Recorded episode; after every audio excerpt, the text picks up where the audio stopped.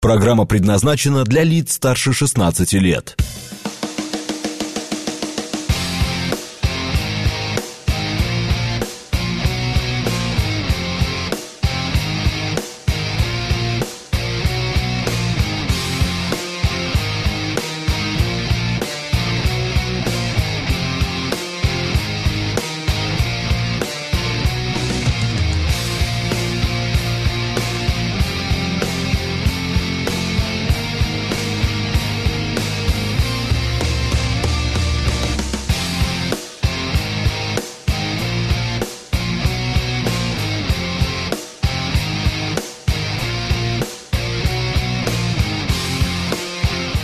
А, 9.07 в Москве, да?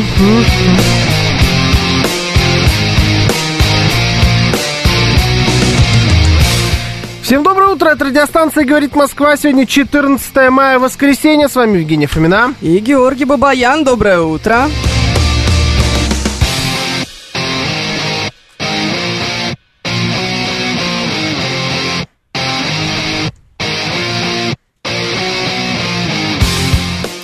Наши координаты. СМС-портал 925-48-94-8. Телеграмм «Говорит Москобот» и звоните 7373-94-8, код 495.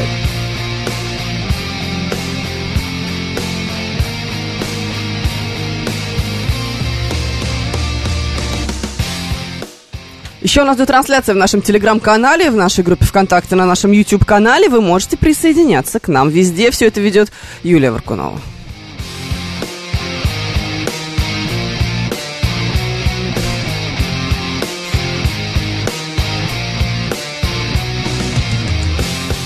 Знаешь, мое внимание сейчас эм, привлекла наша страничка во ВКонтакте, наше сообщество, обязательно, на которое вы должны подписаться. Оно тут просто было открыто. М. А, и это, знаешь, такой немножечко взгляд в прошлое, потому что тут написано, три часа назад была добавлена программа «Формула музыки».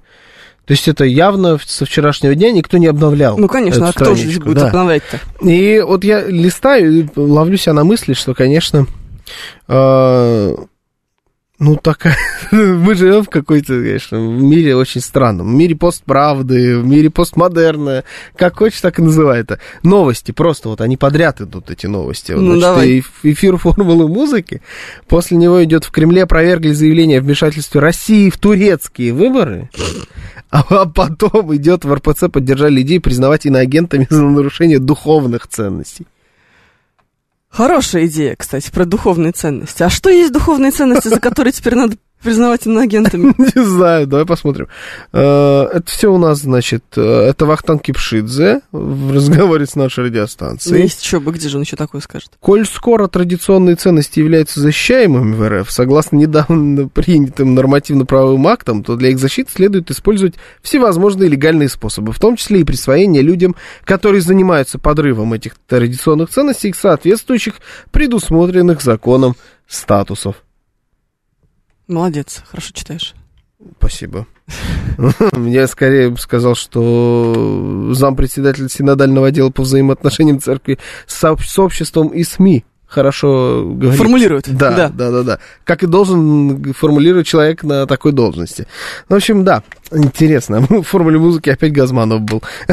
Нет, не было Газманова опять там. Слушай, королева Марго интересуется, точнее, не, не интересуется, а пишет. И знаешь, меня это несколько пугает, потому что есть ощущение, что, эм, что что-то страшное происходит. Просто слушайся в это. Да. Музыка, конечно, жуткая в заставке маргиналов, которые никогда не слышали Вагнера. Тебе не кажется, что что-то происходит, какое-то взаимопроникновение? Что, Вагнера и Вагнера? Нет, нет, нет, я про маргиналов. Ага. Вот что-то вот от Евгения 135-го мне здесь слышится, нет? Ты думаешь, это один человек? Я боюсь этого! Или он заразный, типа? Он заразный, это еще хуже. Ну, может быть. А я вот я, я теперь ловлю себя на мысли, что у меня Вагнер-то ассоциируется ну, только теперь с ЧВК Вагнер. В первую очередь. И же потом Ужас с какой. композитором. Ужас какой. А ведь у тебя есть музыкальное образование? Да, и я тебе больше скажу, я вчера слушал оригинал. М, Не, не, в- не при Евгения Викторовича, типа, я слушал. А, да, музыку. Понимаешь, но все равно Вагнер это в первую очередь Вагнер. Страшно. О, Григорий Санкт-Петербург скидывает, смотри, какую БМВ нам красивую. Потрясающе. И говорит, Это- что вот такая вот была вчера на, на чем? На марафоне. На марафоне, на каком-то марафоне. Желаний, наверное. Все, все, Налоги. Это BMW AX, это электрическая машина полностью. Боже мой, какое счастье, наконец-то. А зачем она нужна? Ездить на ней. И ездит? Да, да. Удивительно. Хорошая машина. Ну, если вы любите электрический. А, ладно, давай, о чем мы с тобой поговорим? У нас много всего интересного. Да ты что? Да, ты же сам все это придумал. Ну, удиви. Значит, в Госдуме предложили обязать Яндекс Музыку удалять экстремистские песни. Ага. Мгм, Например. Ну, Да. В Минпросвещение заявили о разработке нового учебника по обществознанию в 2023 году. Все, что ты любишь. да. Да. Да давай, ладно, про Яндекс Музыку. Чей ты вдруг? А, ну, не знаю, ты первый назвала. А, понятно. Только поэтому. Так вот мы и выбираем. Да. А, действительно, такой полускандальчик, да, был с а, этой Яндекс Музыкой. Вообще вокруг Яндекса есть такой флер организации, который играет э, за два лагеря. Это Я не говорю, что это так оно и есть. Просто Яндекс, вот э, такой имидж как будто у компании Яндекс. Голландская фирма, знаешь, вот эти вот Мгм. эм, там какие-то руководящие должности, которые высказывались своеобразно, Да, убегали. с этими с Вот, в общем, флагами. да, вот э, за Яндексом такой шлейф идет. То есть мы а, параллельно с этим гордимся. Яндекс там у нас в стране, Google не нужен, у нас все есть свое, у нас есть Яндекс, у нас есть Яндекс Музыка, Яндекс Почта, Яндекс Поиск, Яндекс Такси, Яндекс вся вот эта бодяга, все отлично, все прекрасно работает. Яндекс нам занес вообще? за Нет, не час? занес, потому что параллельно мы такие, типа, ну, с другой стороны, а что мы ждем? Ну, это ж Яндекс. Ну, типа, ну, они же, ну, мы же все Что понимаем. еще хотеть, да. да. Вот это парадоксальная абсолютно ситуация. И вот, значит, очередной скандальчик, что эм, в Яндекс Музыке начинают всплывать какие-то песни, э, что-то там про... Откровенно русофобские экстремистские Да. композиции, Да. как э, заявил депутат Хинштейн. Да. Да. Э, Это Ну, говорит- они реально такие. Там горит, Горит Москаль, Москаль, да. там, там что-то... Там постоянно. Это на протяжении последних э, полутора лет, или сколько там, ну, плюс-минус, а, вот нон-стоп всплывает какая-нибудь такая бодяга. При том, что Яндекс достаточно оперативно, например, э, начал блокировать, я помню хорошо, э, исполнителей, которые, э, ну, там вот, украинские. Помнишь, Да. первое было время, там 50 каких-то украинских исполнителей попали в какой-то стоп-лист для работы на территории России, Мгм. и вот они были заблокированы моментально их музыка, а там достаточно, намного более популярные люди, чем композиция «Горит Москаль». Что за композиция вообще такая? я Я, же знаю, думаю, что она- и музыкальные достоинства вряд ли. Мне не подкидывало Странно.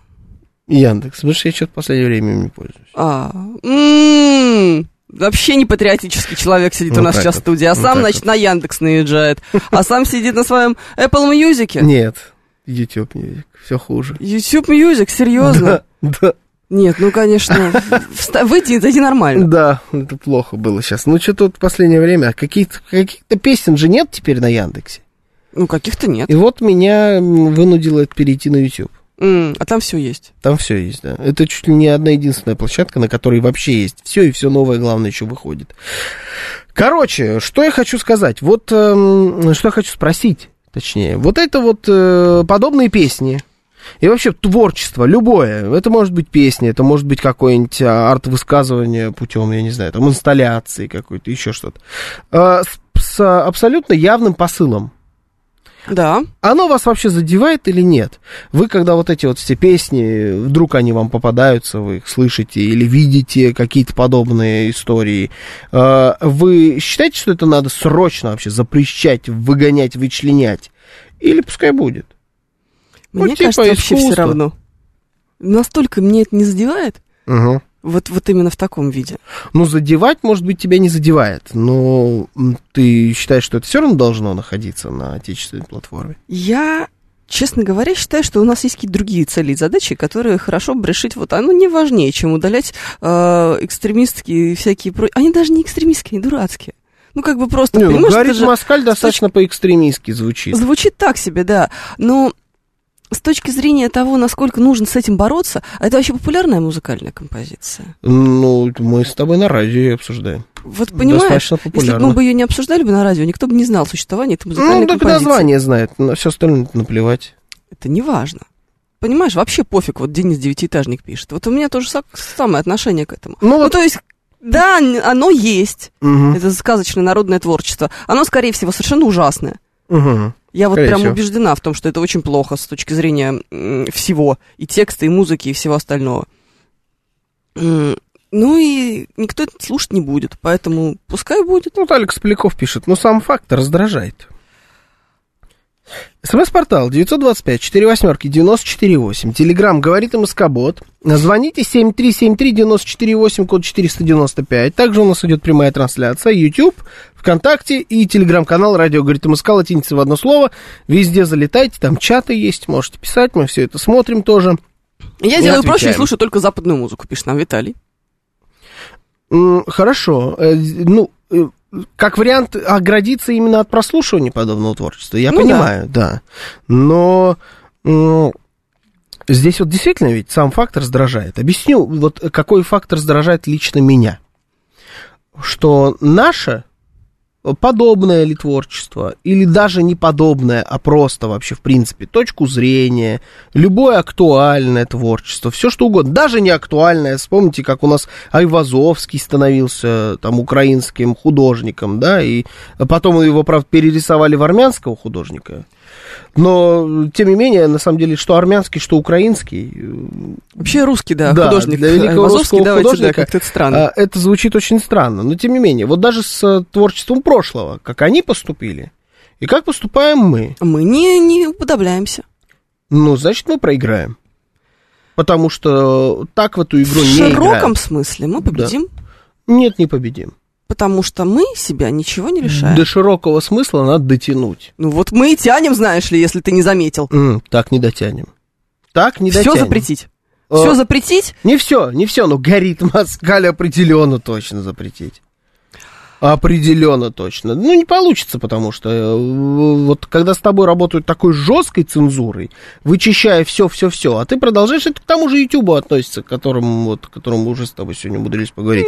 Это к нему относится, да. Ну, вот он до сих пор работает, и всем наплевать. Я тебе больше скажу, мы там даже работаем на этом и продолжаем Мы во все это работаем, играть. Да, мы уникальный случай, то, что мы работаем. Я еще раз говорю, что там что нам чуть-чуть подписчиков не хватает. Да, мы там залетаем постоянно в какие-то баны, нам прилетают страйки, у нас там не выходит, например, программа Алексея Гудошникова, что это, как не а, победа ютубской цензуры. Потому что на программу Гудошникова. Алексея Гудошникова а, над нашей радиостанцией. Это в чистом виде ютубовская цензура работает. Мы туда не выкидываем программу Леши, потому что и она была заблокирована несколько раз. Нам несколько раз на него прилетали страйки. Ну, по понятным причинам. Это одна из популярнейших программ на нашей радиостанции. А, у Леши риторика определенная. Все знают, какая. Он за, там, за словом в карман не лезет. И правильно делает. Э, За это прилетают баны. Натуральные баны, которые э, ставят наш канал э, перед выбором. Он либо будет удален навсегда и полностью, и там не будет выходить больше никакая программа. Либо не будет выходить только гудошник. Либо не будет выходить только Гудошников, и мы ведь прогнулись под это. У нас не выходит Гудошников уже год. На секундочку. Ужас. Не выходит на нашем Кошмар. YouTube. YouTube это самая популярная наша площадка в соцсетях. Хорошо, это мы, это мы поняли. Причем здесь а, борьба с отдельно взятыми а, конкретными музыкальными композициями. Псевдомузыкальными. Ну, даже так. системно надо подходить. На мой взгляд, надо бороться и с конкретными музыкальными экстремистскими композициями, и с подобными историями, как YouTube. Юрий Константинов пишет, с учетом того, что эти композиции представлены будут в любом случае на других площадках в таком же свободном доступе, то бороться смысла нет, лишь бы алгоритмы не выдавали это в рекомендациях. А, ты не можешь бороться с площадкой YouTube, потому что площадка Рутюб ни черта Не, Рутюб не, надо работает. брать. Рутюб это не просто он Это вне уравнения. Да, это да. отдельная статья, вот просто. Хорошо, У пока у нас не будет, пока у нас не будет полноценный и такой же удобный, и такой У же нас не классный. будет. Ну все тогда. Вообще, пока Тогда работает сидим. YouTube, у нас не будет подобной площадки. Тогда сиди молча. Надо заблокировать, потому что в России все так работает. Ты не будешь развивать сельское хозяйство, пока ты можешь все сравнительно дешево закупить где-то там. Пока у тебя нету санкций. Ты не будешь развивать свое производство там автомобилей, компьютеров, э, каких-нибудь станков, все что угодно, пока ты можешь это купить где-нибудь задешево. Мы видели этих примеров миллион раз. То же самое будет и с YouTube. Мы не можем делать параллельно. М. Ну, не работает у нас так. Не можем мы делать параллельно. Так Вот может, надо как-то с ментальностью поработать в таком смысле? Что сразу запрещать-то? А, ну Научитесь, давай, блин, да. делать параллельно. тысячи лет и не, ничего не делали с ментальностью, а тут вдруг сейчас будем делать. Есть отличный повод, знаешь ли, начать. Ну, нет, это так. Вы не заметили? Что-то я, знаешь, не готов ждать еще тысячу лет. Пока мы увидим результаты этой работы над ментальностью. Вот как-то хочется застать э, хотя бы в течение жизни моих детей. Я теперь могу так разговаривать. Боже мой, да, да, да, потрясающе, да, да, да. Я, я буду периодически использовать отлично, свой мне статус, очень да, нравится. да. отца двух детей. Да, да, вот я... Не- Зря, что ли? Потрясающе. Не Вообще не, я. не зря. 7373-94-8, слушаем вас. Здравствуйте, доброе утро. Доброе утро. Ну, очень жаль, что Яндекс скатился до того, что размещает у себя непатриотические песни. Я вообще рекомендацию им хочу высказать. Продать эту Яндекс Музыку. Сам я, скажем, ВКонтакте э, использую для поиска интересующих меня музыкальных произведений. А Яндексу, на мой взгляд, следует сосредоточиться на развитии такого ресурса, как электронный университет. У них накоплен огромный образовательный потенциал. Вот, могли бы российскую курсеру сделать на своей платформе. Вот э, сейчас огромный недостаток в провинции, там нужны знания, а у них они передовые. Вот делали бы лучше образовательные проекты, вот электронные учебные курсы, причем такие, которые не фиксированы, а настраиваются на ученика. То есть сначала ученик опрашивается, там его текущие знания, там его когнитивные способности, и под него синтезируется учебный курс, чтобы ученику наиболее комфортно было его усваивать. Вот это достойная Ну, задача да. для Яндекса. У них лучшие программисты России работают, вот могли бы... Вполне более- возможно. Я вообще, на самом деле-то выступлю в защиту компании Яндекс. Внезапно. Если бы не было компании Яндекс, то не было бы у нас и той самой музыки. Это одна из немногих компаний, которые умеют в параллельное движение.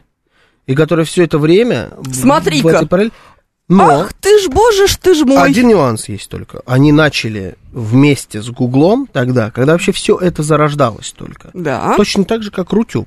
Так. Просто в какой-то момент это все не было просрано, извините за выражение, как Рутюб. Поэтому они все это время находились на коне в России, они всегда, они были лидерами индустрии, все это время они изначально, они просто вместе стартовали, и у них, может быть, даже была какая-то небольшая фора, потому что они из России. И вот они эту фору просто умудрились не растерять. Если бы хоть чуть-чуть растеряли, чуть-чуть, все не было бы у нас никаких Яндексов, мы все катались бы с вами на Уберах. И только на Uber, кстати, же отсутствует, да? Он тоже принадлежит Яндексу. Да, вот российская вот эта часть, это тоже Яндекс Такси. Это, они, правда, монополисты, надо отдать им должное, они монополисты самые настоящие, но во многих сферах. Но, тем не менее, это одна из немногих компаний, которая вот в это параллельное движение смогла. Сбер вот приводит нам э, в пример тоже, кстати говоря, Тоже молодцы. умудряются, да. Да. Ну хорошо, получается, могут. То есть теперь нужно, Могут. чтобы, чтобы стоп произошло, чтобы Яндекс захотел сделать видеохостинг. Ну, это да, это долгий, долгий разговор, он ведется, судя по всему, никто не хочет делать видеохостинг, потому что самое сложное, что может быть. Но у нас есть плюс-минус, значит, с чем работать. Есть ВКонтакте, он вполне работ- работоспособен. Короче, ты опять начинаешь про запретить. Как мне не нравятся разговоры про запретить. Надо запретить, запрещать. М, Нет, Ну, правда, нельзя. так не работает Ну, такое время, ну, такое время, Да у нас работает. все время такое время. У нас Работает. все время время, когда чего-нибудь нужно запретить. Очень часто, когда мы что-нибудь запрещаем, это все работает еще хуже, потому что, ну, запреты не работают. Ты помнишь, как мы Телеграм блокировали? Это было потрясающе. Когда Телеграм блокировали, помню, да. А теперь вспомни, как идеально было. заблокировали Инстаграм. Тоже учимся на своих ошибках. Ну, как-то половчей получилось, да, с Да, Инстаграмом? много. Ну, ты не зайдешь в него без э, шаманских танцев с бубнами. Все, уже не зайти. Ну, Если хочешь продолжай пользоваться Инстаграмом, ты должен там уже денежку заплатить, скорее всего, за какой-нибудь хороший VPN-сервис и так далее. Ты уже должен потанцевать. И я уже, знаешь, сколько раз у меня было, была ситуация, когда мне там друзья какие-нибудь говорят или знакомые, ой, видел, сейчас тебе покажу. Это в Инстаграме, экстремистском, они всегда добавляют, да, да. запрещенном в РФ. И залезают такие, ой, да ну, слушай, там VPN надо. Короче, ладно, не буду Потом показывать. посмотрим. Да, потом. Все, и, так я не вижу ничего. Или Твиттер, вот там Нилс Майкл вспоминает. Тоже нормально заблокировали. Кстати, отлично вообще. Смотри, без научились блокировать? Да, научились. Умеем, Ну, хорошо. умеем. Ты не сможешь вот а, всеять вокруг либерализм, когда тебя плетками со всех сторон пытаются, понимаешь, и бить, и душить, и все что только угодно. Ну, не получится, ну, так не работает. Ну, понимаешь, Виталий Филипп правильную вещь пишет. Он говорит, что YouTube, если мы про него говорим, это площадка не про политику. В смысле, что она, конечно, там есть, но основная масса контента — это развлечения. Котики, путешествия, детские Ага. мультики, рассказы разных успешных мужиков, как правильно чинить свой ржавый «Жигуль». Ага. Потребителям этого контента абсолютно наплевать на политику. Мгм. Да, но это площадка про политику. Вот то, что вы говорите, это мишура. Ну, давай так. Самая настоящая. Это мишура, которая привлекает туда Большое количество Большое людей, количество людей. которым потом скармливают политику. Ну, же как маленькие-то. Да, Так но все изначально- работает. Так работает, например, газета, ты у которой все есть завернуть. кроссворд обязательно есть, есть светская колонка светской жизни, есть колонка Кэрри Брэдшоу, значит, Sex Да. and the City, вот такая вся бодяга. А между у тебя там написано про Дональда Трампа, какой он сволочь, про Джозефа Байдена, какой он молодец. И главный контент это про Джозефа Байдена. И самые большие специалисты и высокооплачиваемые сотрудники, они пишут про Джозефа Байдена, а не колонку Кэрри Брэдшоу, понимаешь, который еле-еле хватает на босоножке от Мануэла Блани. Вообще не хватает, они уже Вот. даже не объясняют, откуда Вот, деньги да. на босоножке. Нет, Тоже слушай, точно так же работает и YouTube. все так работает. И телевидение так же работает. Конечно, тебе же нужно что-то нормальное, Да. кроме политики. Конечно. Потому что чистая политика никому не интересна. Интересно. Интересно, тоже, но- Интересно, но схема работает именно так. Поэтому у тебя вот будет... А а потом мультики суют Зеленского. Да-да-да, вот то же самое. Э, Вспомните, как было год назад, когда вот они Зеленского сували вообще везде, где только можно. Сейчас вот он в Евровидении не пролез. Я где-то слышал шутку. Если кто-то видел хоть отрывки из этого Евровидения, это самый Я трешовый, по-моему, конкурс за все время. Да. Там прям вот вообще дичь происходит. Там прям мужики в баб переодеты и теперь повсюду. Это что-то какая-то шу- шутка была хорошая про то, что нужно, конечно, этот бан- бал сатаны подложить под музыку. Да, да, да, очень это, хорошо. ну, это да. прям реально так, и все это происходит в самом адском месте на земле, в Ливерпуле. То есть прям вот, и сам, вот просто две, две хорошие истории. Не пустили Зеленского, потому что сказали, не, ну у нас столько фриков, типа, нам здесь не надо, у нас своих хватает на этом Евровидении. А второе, это самая красота. Ты видел, как выглядит заставка этого? Нет, не ну, видел. логотип. Не обратил Там внимания. украинский флаг, они же победители прошлого года, типа. И он же должен был происходить в Мариуполе. Вы же Ну да, обещали? Да. вот, и, значит, там украинский флаг, и снизу подписано Ливерпуль. Ну, То есть это украинский какой-то Ливерпуль. Это ну, туда же, Ливерпуль новости, здорового человека. к новостям, которые вот мы читали с тобой в начале. Ну, такое вот дикое, дикое время немножко. Надо подстраиваться под дикое время. Старыми способами не сможем мы здесь вытянуть, не сможем выжить. Надо не просто запрещать «жги москаль», надо еще «удобряй хохол» песню, понимаешь, выпускать Ну параллельно. прекрати! Вот такая, Ну так нельзя! Вот такое. Ну это же нельзя! Время это же, такое. Это А же то же самое. Да. Ты Даже, может быть, еще симметрично действовать и параллельно асимметрично. Вот она, эта заставка, посмотри. Боже, она Юля сейчас делает. Ну это ж просто прелесть. Да. Украинский флаг и надпись Ливер. Да, Это точно, я видела эту так- штуку, но не обратила внимания на, на- слово Ливерпуль. Так по-английски это. Потрясающе. Все, все просто Обожаю, великолепно. обожаю, великолепно. Да. Запрещать не стоит, лучше пусть страдают материально. Штрафы в несколько миллиардов для наворовавших бизнесменов из Яндекса отлично охладят их головы. Да, да, да. Это, ну, конечно, ну, оригинал. на Яндекс сразу начинаем накидываться. Как это проходит всю модерацию на Яндексе, это тоже вопрос. Мы же не, мы не знаем, какой там масштаб. Я уверен, что там масштаб песен, которые проходят. Вы же не думаете, что на Яндекс Музыку так легко сбросить песню. Ничего подобного. У тебя- Понятия ты должен быть музыкальным лейблом. У тебя там это все на права. Это не видео на Ютубе, куда может скинуть кто угодно. Это там э, бизнес э, с бизнесом общаются. Это такие отношения. Не каждый, кто хочет, может туда закинуть. Но э, закинуть можно. Тем не менее, каждая музыкальная композиция проходит там проверку. Как она проходит проверку? Непонятно. Надо, конечно, разбираться. Слушай, ну это сложная работа.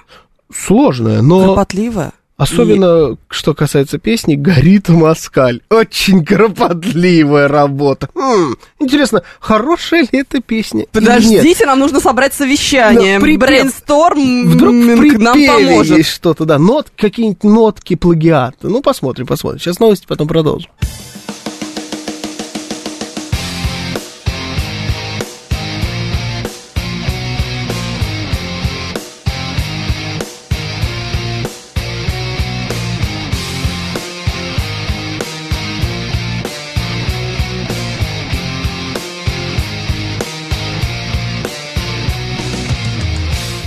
Девять тридцать шесть в Москве.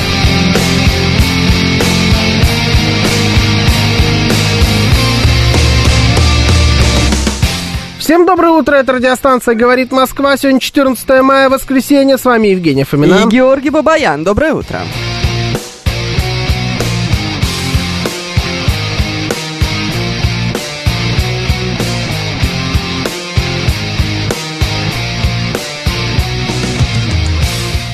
Наши координаты. СМС-портал 925-48-94-8. Телеграмм говорит МСК-бот. Звоните 7373-94-8, код 495.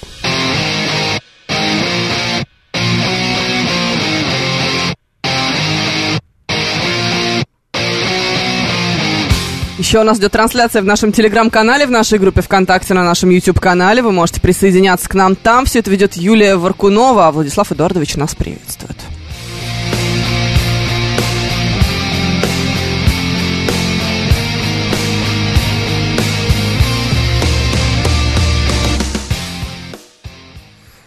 Что?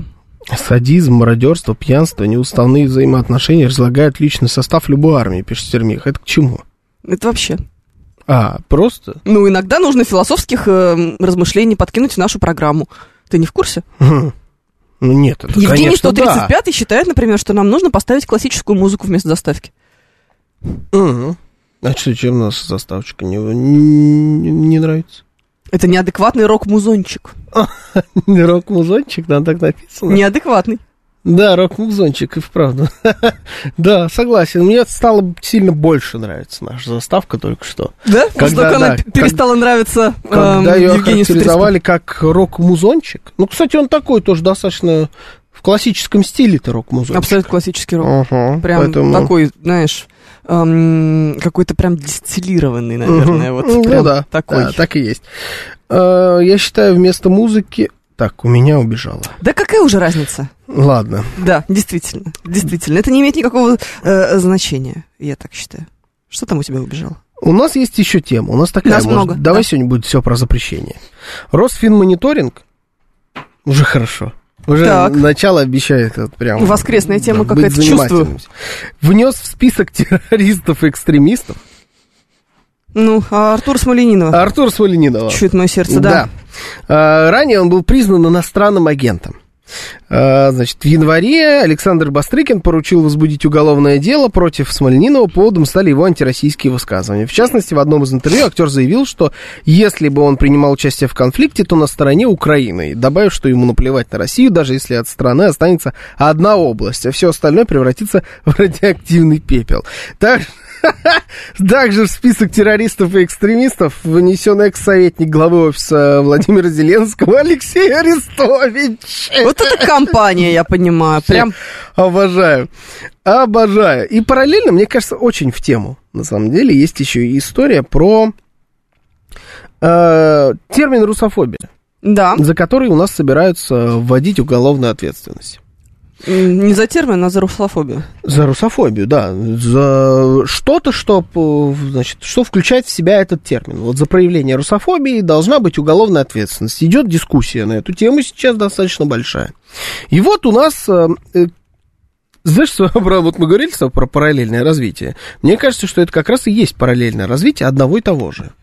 У нас есть вот этот странный, очень правильный, очень не нравящийся изначально закон об иностранных агентах, Так. который работал как часики, который делал прям то, что нужно, которые включали действительно организации, которые получали финансирование и все, и все такое, который превратился в фарс. Да, потому что у нас теперь каждую пятницу выкатывается новый симпатичный списочек. Да, он- И все такие, типа, черт, меня там опять нет, странно. Он по времени, да, теперь он всегда в каждую пятницу, пару пятниц пропускали, правда, было такое, но ну, что-то потом... были дела какие-то. Но потом в два раза больше. Просто выкатывали списочек. эм, там просто, видимо, какие длинные выходные были у людей.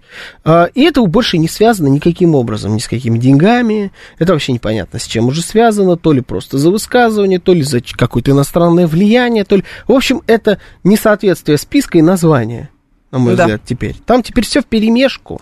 А еще там столько народу, что это как будто бы перестало быть серьезным. Ну, потому что этим людям за это ничего не бывает. Ну, конечно. И вот вдруг э, получилось развитие у этого списка. То есть оказалось, что это такая ступенька. И от иностранного агента ты можешь стать террористом и экстремистом. И этот список мне намного более понятен. Правда, я бы разделил немножко террористов и экстремистов. С Ну, террористами террористы у нас те, которые что-то делают. Да, террористы, это вот у нас, к сожалению, мы могли недавно, нам напомнили, что такое терроризм. А экстремисты, вот, на мой взгляд, Артур Смольнинов вполне. Подходит под это, э, под это понятие. Потому что человек, который э, на большую аудиторию заявляет, делает те заявления, которые он сделал, вот про то, что он хотел бы воевать на стороне Украины, да, добро пожаловать. Он, правда, совершенно точно должен быть там не под номером один. Ну, вообще. да, Он есть. даже м, под номером э, я завис. Смотри, да, мне пишет, что F пишет, что я завис. Ты вот качаешься, а я, видишь, в одной позе. Позе сижу, я уже тысячи лет так не сижу, но действительно подзавис. Ну, Ладно, что? сейчас Юля отошла, потом меня... Тут надо, по-моему, перезагружать Отвиснет. как-то камеру, да. Короче, он точно должен быть там не под номером один, но это мне вполне себе понятно. И у нас вот эта история с русофобами, э, что за это тоже надо наказывать. И они, знаешь, как будто друг с другом не, не договариваются. Вот эти вот две ветки, э, это ка- какая получается у нас, наверное, законодательная, да, и, э, и какая-нибудь э, судебная, Ну, судебная, ветки думаю, власти, да. вот они вообще друг с другом никаким образом не сконнекчены, и а про одно и то же, в принципе, говорят в параллель. Хорошо. А, ты считаешь, что этот список, а, ну, вот этот вот список с террористами и экстремистами, как будто бы все-таки, ну, более страшный, что ли, чем список иноагентов? Да, конечно. А он- История у него и последствия есть настоящие. У тебя там блокируются все счета, у тебе невозможно получить ни один документ нормально. То есть, если ты находишься в этом списке, у нас просто были прецеденты в последнее время, можно сказать, что как это работает. Когда люди были уже на воле, например, Юрий Хованский, помнишь Да, такой был? помню. Вот он его выпустили, он уже был на воле из следственного изолятора, он уже был отпущен, все, все дела про него закончились, он был там неоправданно, по-моему, там какие-то другие были формулировки. Ну, короче, он, он, э, свободный был человек, без каких-либо претензий со стороны закона, но продолжал находиться в списке террористов и экстремистов. И у него не работало ничего. Он не мог сделать вообще ничего. Ни со своим имуществом, ни со своими банковскими счетами. Ни деньги никуда вывести, положить, пользоваться карточками, что-либо оплатить, купить себе сим-карту. Он не мог вообще ничего. Ты вот прям э, заблокирован со всех сторон оказываешься, если ты в этом списке. То есть он, по крайней мере, по-настоящему работает. Будет ли он работать сейчас, когда он пополняется настолько бодро? Он пока не бодро пополняется. Ну, Пока давай не так, бодро. не так бодро, как список иноагентов, но тем Да. не менее все-таки пополняется. Э, Мне кажется, что это вообще надо каким-то образом все, все изменить. Изменить подход к, к, э, вот этим спискам и оставить в покое список экстремистов и террористов, оставить в покое термин иноагент и уже создать какой-то нормальный список. Давайте, пускай, если уж мы говорим про русофобов, давайте назовем это э, списком русофобов. И пускай это будут люди, на которых заведено дело по поводу русофобии. И вот там придумаем уже нормальные санкции, и хотя бы все будут понимать, что это такое. Виталий Фили как раз об этом и говорит. Мгм. А, что такое русофобия? Давайте нам четкое, ясное определение. Потому что кажется, что за последние годы это слово прошло тот же путь, что и на агентство. Угу. У нас же были инициативы на Ага. этой неделе, когда были э, призывы определиться с тем, что такое русофобия. И Минюст поддержал эм, вот эту вот идею создания четкого как раз Да. с точки зрения закона Да. определения, что такое есть русофобия. Потому что с точки зрения понятия понятно. Да, те, кто не любит русских, они русофобы. Мгм. Хотя, опять-таки, тоже, если подумать о какой-то этимологии, ты не- любишь, а боишься. Мгм. Ну, то есть, э, фобия – это же страх. Мгм. Там, условно говоря, арахнофобия – это не, не любовь к паукам, а страх пауков. Да. Вот и здесь такая же история должна быть. То есть это как-то, может, по-другому надо называть? Не русофобией? Ну, это как русофобия, гомофобия. Та же самая история. Это тоже не страх, это тоже... Ну, такое. Неприязнь, да. Неприязнь, да. Не- Хорошо, ладно, пускай. Но Это она тут может... тебе уже виднее, как это произошло вдруг, что эти слова А это нам- означают что-то другое. Потому что не, нет, наверное, какого-то другого, такого же понятного корня, который бы означал нелюбовь. Наверное. А что такое русофобия? А давайте об этом поговорим. Давайте попробуем с вами нащупать, что такое русофобия. И должны ли за эту русофобию будут у нас, должны ли у нас наказывать? Э, на уровне уголовного кодекса. Давайте так, Уголовная знаешь, ответственность должна ли быть введена за русофобские высказывания, проявление русофобии в любом виде в России?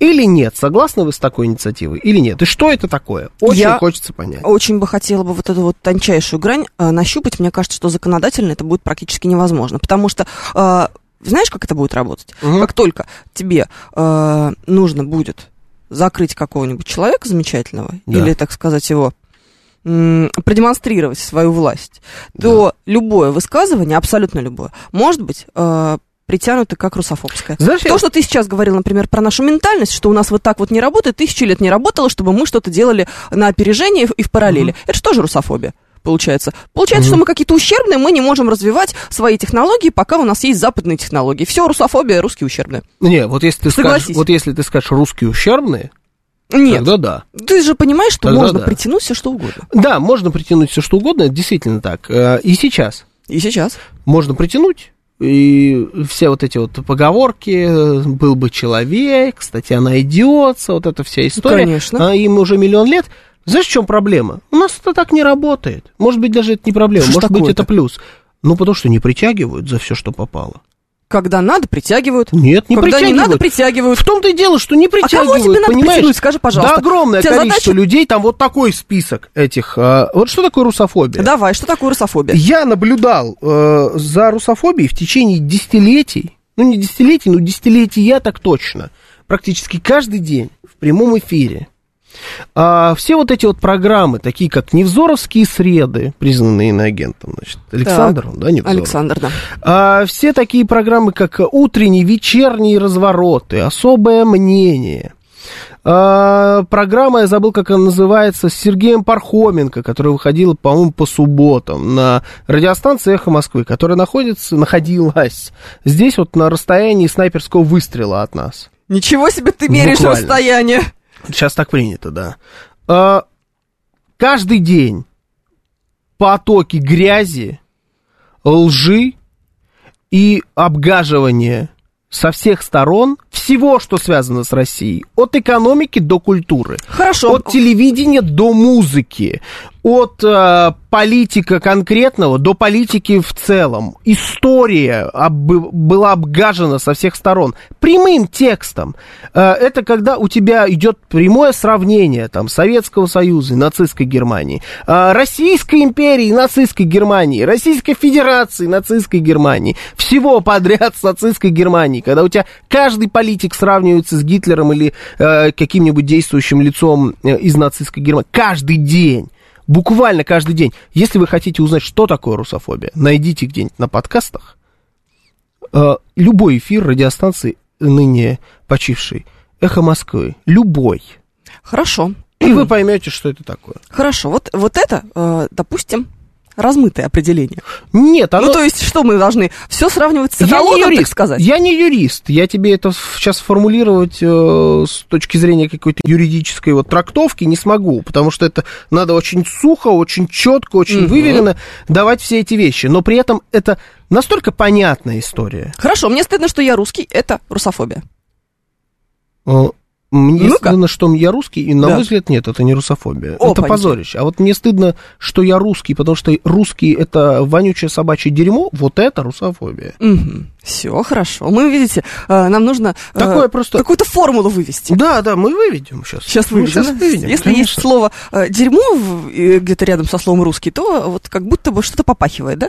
Ну, а ты не согласна? Главное, что у нас мало было прецедентов, что ли? Нет, вот смотри, Владислав Эдуардович вот уходит вот туда, как раз в детали, в которых, собственно, дьявол и кроется. Если я публично заявляю, что российский автопром полное дерьмо, я русофоб, но ведь это правда. А, нет, вы не русофоб. Если ты говоришь, Вам что не запрещается критика. Никто не где запрещает грань между критиковать. критикой и эм, таким вот, между критикой экспрессивной, пускай будет экспрессивная критика, между а, вот этой критикой, такой прям, Мгм. может быть, агрессивной в каком-то смысле, Мгм. и действительно настоящей русофобией. Я знаю, что, Ну. я, что, что я задаю сейчас идиотские вопросы, Да, да. нет, я просто ну, хочу понятно. докопаться. Да, она, она просто на поверхности лежит. Критику от э, обычного вполне себе обгаживания отличить прямо на слух. Просто элементарно. Ну, там, я не знаю, Лада эм, Гранта в новом своем исполнении. Это плохая машина, потому что там нет нормальной системы стабилизации. Там в какой-то момент она вообще в принципе отсутствовала. Да, это хорошая машина за свои деньги, но была когда-то. Теперь, когда ее лишили там определенного количества подушек безопасности, системы стабилизации и так далее, это просто машина, которая не отвечает современным требованиям.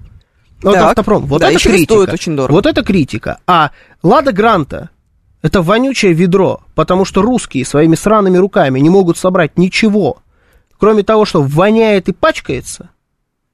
Это вот это, русофобия. это русофобия. Вот, пожалуйста. И вот ровно эта фраза могла прозвучать еще раз в любой день. Вот тыкаешь, я, я специалист. Мгм. Я сортов этого прекрасного продукта съел за свою жизнь столько, что просто... Я, ну, это у меня развлечение такое. Ничего не могу с собой поделать. Я получал искреннее удовольствие. Я настолько слушал все, что я следил за тем, как убивают Бориса Немцова. В прямом эфире он...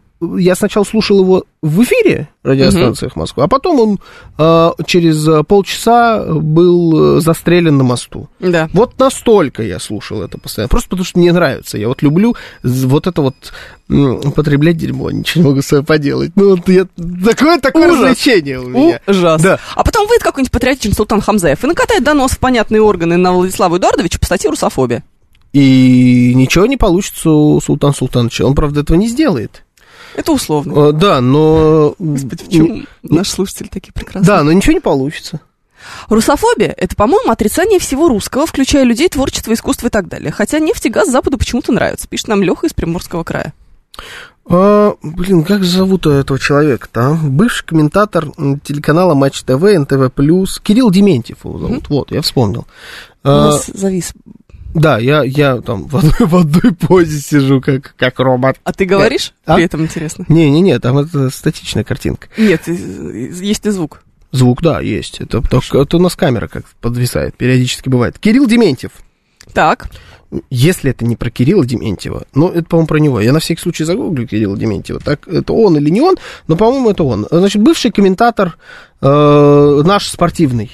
Он давно уже не работает э, в России, ну, естественно, гражданин России. Он уехал, по-моему, в Грузию куда-то работать несколько лет назад, еще до того, как все это, значит, заварилось. Ну, с Грузией уже все происходило, да, ну, там, я не знаю, Там ну, уже 3-4 почти- года назад, короче, он уехал, там развивал какое-то спортивное телевидение, что-то такое. И вот он недавно э, в каких-то своих соцсетях в споре с одним из своих бывших коллег, у них это принято, они там часто спорят в соцсетях, э, пишет, что весь российский спорт должен быть отменен навсегда, чтобы у этой поганой страны больше вообще никогда не было спорта. Потому что, значит, там агрессор и вот это, в общем, вонючая рашка не заслужила, чтобы ее, значит, спортсмены хоть где-либо выступали. Русофобия, русофобия. ну давай, здесь понятно. Ну, всегда понятно. В том-то и дело. Всегда понятно. Вопрос в том, что когда понятно, но это все оперируется да, это понятиями он. понятно. Всё, на всякий случай. Это, это он. Да. Когда мы говорим о именно о понятиях, то это все превращает, То же мо- самое- может превратиться в историю с иноагентами, может превратиться в историю с э, оскорблением чувств верующих, может превратиться буквально вообще во все, что только можно. Да, Понимаешь? поэтому В э, невозможность клеить желтые васильки на голубое небо. Да. А, то же самое, что у нас было с, и остается с э, историей про... Оскорбление чувств верующих. Не-не-не, не оскорбление чувств верующих. Господи, как это? Роскошь. Да, то же Роскошь. самое, что с роскошью. Вот когда нам тоже начинали, а что такое вообще роскошь? Вот для меня роскошь это не работать в субботу, например, потому что я уже на протяжении трех лет каждую субботу работаю. Для меня роскошь это дышать свежим воздухом. Да-да-да, вот выйти просто на берег Волги и вдохнуть полной грудью, вот это для меня роскошь, как для жителей большого мегаполиса. Да нет, ничего подобного. Бентли Бентайга за 50 миллионов рублей, вот это роскошь. Да, Знаешь, Роллс-Ройс Калин, любой Роллс-Ройс, это роскошь. Ну хорошо. Да, там да ладно, слушай, мы все прекрасно Филипп понимаем. Наутилус, это роскошь. Да, мы все, Всё? прекрасно понимаем, что есть роскошь, что есть Вот нет. именно, то же самое с русофобией. Мы все прекрасно, все понимаем. Но Ничего должно быть определение. Но вот для определение роскоши пускай- нам дали определение, Пускай что любая машина стоит. дороже там чего-то, она роскошная. Дебильное определение нам дали. Для роскоши нам дали дебильное определение. Такое, что в Сейчас нам- Шкоды попадали под это. Сейчас А нам дадут такое же дурацкое. Сейчас под определение роскоши вообще попадает практически любая новая машина, понимаешь? Ну, хорошо. Потому что в какой-то Это, момент- ты знаешь, что я тебе так скажу? Бог с ними, с э, машинами. Вот, например, Фен Дайсон. Это тоже роскошь. Ну, натурально. Не, ну почему? Да потому что. Ну, не, не, не Да. согласен. Факт. Это, конечно, на богатом. но Это не роскошь. Очень вот Фен роскошь. Дайсон в бриллиантах, вот это роскошь, да. Они интересно греются. Бриллианты? Да. Хороший вопрос. Анна знает, я уверена. Слушай, вот- 7373948, телефон прямого эфира. Слушаем вас, здравствуйте. Здравствуйте. Здравствуйте, меня зовут Анна. Здравствуйте, Анна. Я вот никак не могу понять, ведь э, русофобия – это категория, это скорее философско-социальная, на крайний случай политическая. Ну, мы хотим ее сделать юридической. Вот. А как мы ее будем делать юридической? Мы ее к чему привяжем? К гражданству человека? У нас же ведь не только русские живут на территории Российской Федерации, правильно? У нас национальность вообще может быть не прописана в Не, паспорте. не, не про национальность речь, а про Да, гражданство. Про гражданство, да. Не, я- Гражданство. я не То есть думаю, что это гражданство должно. к гражданству. Нет. Гражданство российское будет русофобия. Но вот я тут согласна, как бы мы ни стали искать ведьм, а главное, как бы мы их не стали назначать. Я вот тут недавно в интернете вычитала, что какого-то парня арестовали за то, что он читал «Черный марш». Книга была издана где-то в середине десятых годов. Может, год 14-15. Ребята, я ее тоже читала. Страшно сказать, но я и Майн Кампф читала. Меня теперь за это арестовывать, что ли? Мгм. Ну, перебор это не надо, а то мы будем искать профиль Троцкого в складках платья колхозницы, скульптуры Мухина, рабочая колхозница. Но мы же это уже все проходили. Ну, давайте как-то поаккуратнее вот с этими определениями. У нас есть статья о возбуждении национальной розни. Да, есть. Чего угодно. Хорошо, вы сделаете к этой статье отсылочную норму, и пожалуйста. Там и русофобия, и юдофобия, и чего угодно, любая фобия национальная. Ну, зачем же что-то создавать, когда вы не можете определить в этой статье объект? Вот. Спасибо, Спасибо, Анна. спасибо, Анна. Э, Ну, во-первых, это не должно быть привязано никаким образом к гражданству.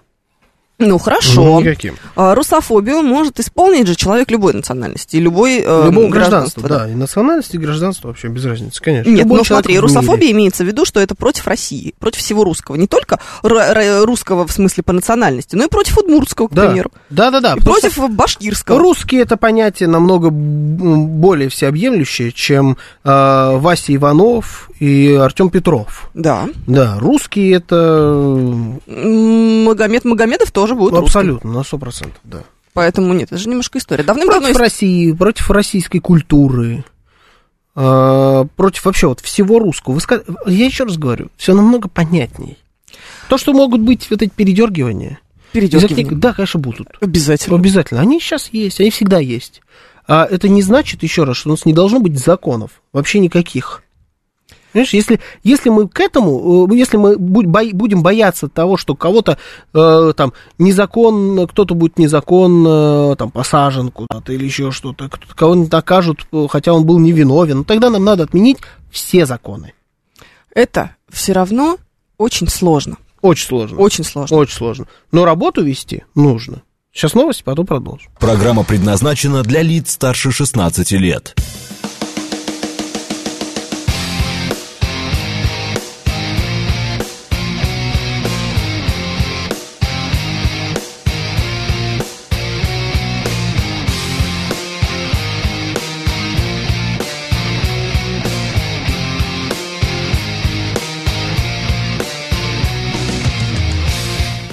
Десять ноль шесть в Москве.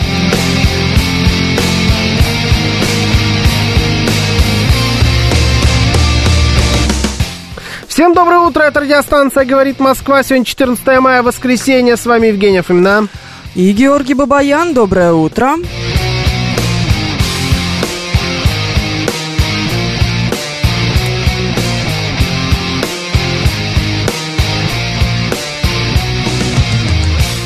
Наши координаты. СМС-портал 925-48-94-8. Телеграмм «Говорит МСК-бот» и звоните 7373-94-8, код 495.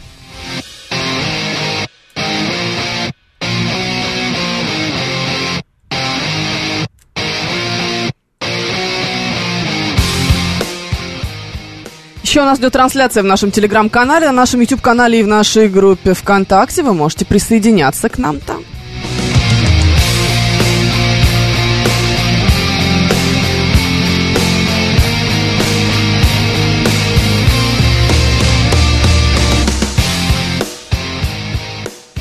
Виталий Филиппович, а что мы будем делать с людьми, которые постоянно упоминают англосаксов в каком-то не том ключе, постоянно ходят с ними, хотят с ними сотворить что-нибудь негативное, при этом не уточняют, что это относится к их властям. Они ведь тогда проповедуют англофобию. С ней тоже надо что-то делать. У нас ведь э, тоже есть граждане России, бывшие американцы-британцы.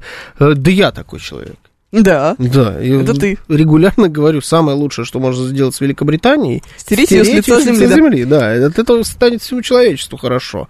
Прям со всеми, кто там живет. Вообще, никаких у меня... Какой этот ты ужасный. Насчет, да, абсолютно. Вообще, это, это уже, между прочим, экстремизм. Пускай англичане этим и озаботятся. Пускай делают со мной, что хотят. Я в Англию никогда в жизни не собирался и не собираюсь. Конечно, сейчас же и возможности особо Ну, нет. никогда. Вот очень легко высказываться была, в этом была ключе. возможность. Я никогда не хотел и, и не захочу поехать в Англию. Вот они пускай с этим что-нибудь и делают. Мгм. Пожалуйста. Как Пожалуйста. вы думаете, если вы публичный человек, и вы высказываетесь э, каким-нибудь подобным образом на тему э, Соединенных Штатов Америки или той же Великобритании, пустят вас в Соединенные Штаты Америки или Великобританию? Нет, не пустят. Ну, слушай, ты все-таки должен быть достаточно заметной фигурой, чтобы они еще и заметили твои Ну, высказывания. конечно, Ну, ты конечно, сидишь, когда, да. как э, пишет Виталий Фили, там, не знаю, какой-нибудь подниматель шлагбаум Петрович, Да. можешь хоть бы высказываться. Да, это понятное дело. Я говорю, публичная фигура ты должен быть. Поэтому пускай, это, пускай они об этом думают. А мы здесь вот подумаем о э, России и русофобии. Потому что та- такую волну против англичан, как развернули против нас, никто не разворачивал никогда в истории. М, Ну, ничего. Масштаб э, русофобии... Я человек, который делал целый цикл передач, посвященный русофобии. Я, поверьте мне, я видел все новости, Да мы поняли. Ты связанные причем, с причем ущемлением... не по работе, а по воле Нет, и- сердца. И, по воле сердца я видел сильно до того, как начал делать. А вот когда пошла вся вот эта жара в прошлом году, я же делал целый Да. цикл передач, он так и назывался, «Русофоба». И я, ну, А что перестал делать? Закончилась русофобия? она стала, во-первых, она, конечно, уже не в том масштабе, просто потому что, видимо, закончилась фантазия. Э, На мой взгляд, пиковая точка была переименование салатов.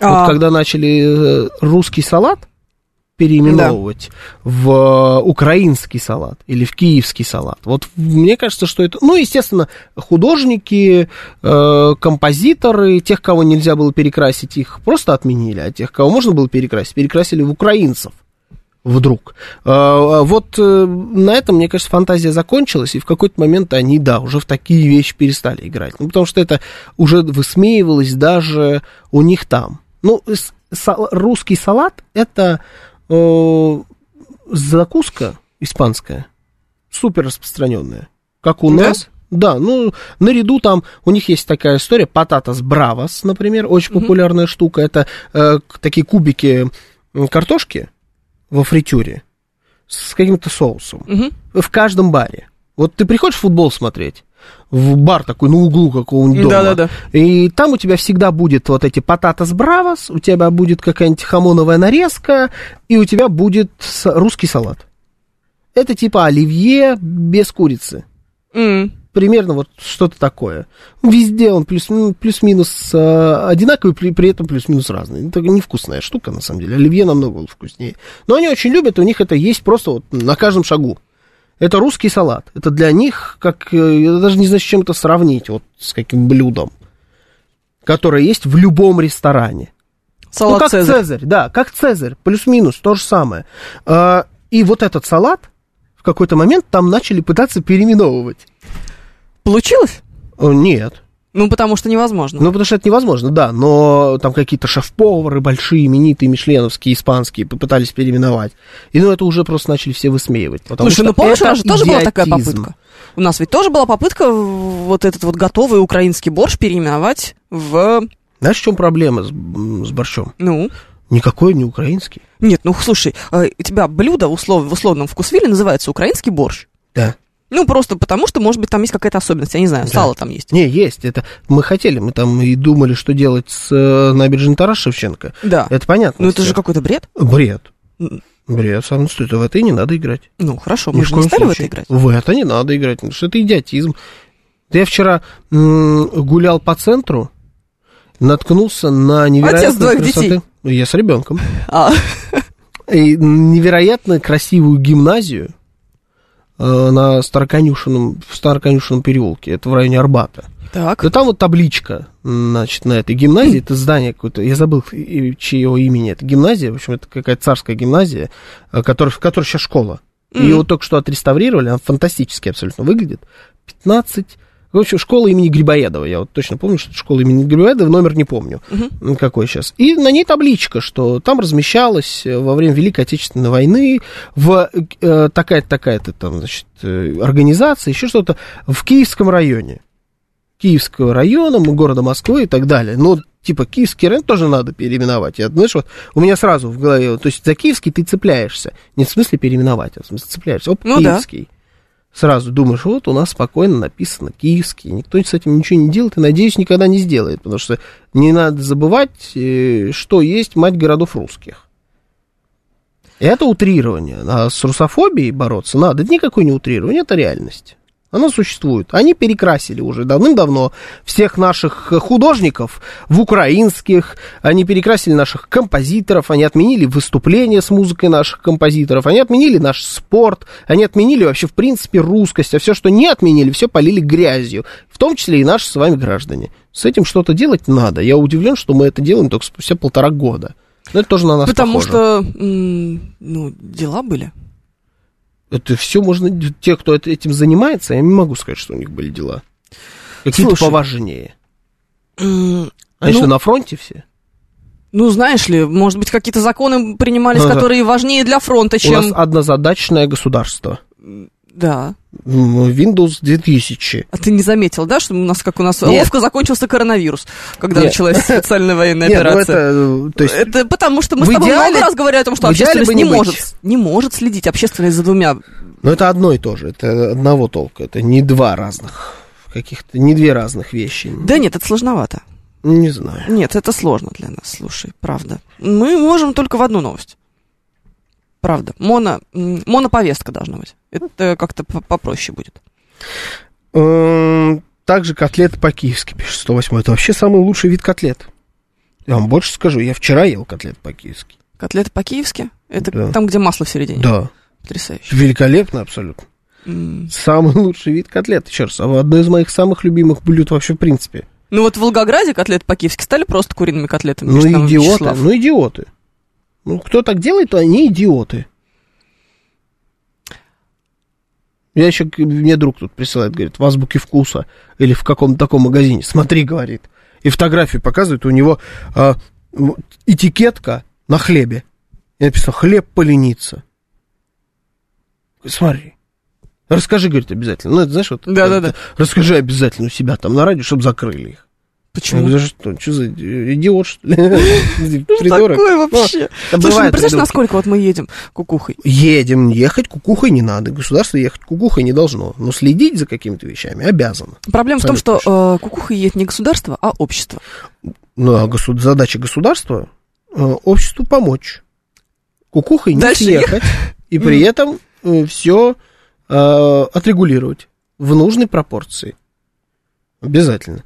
Ладно, давай дальше. Что-то мы с тобой очень серьезные. Да, там нас интересовали, почему сегодня Гудошников с Волгиной на программе. А, уж какой художников с Волгиной.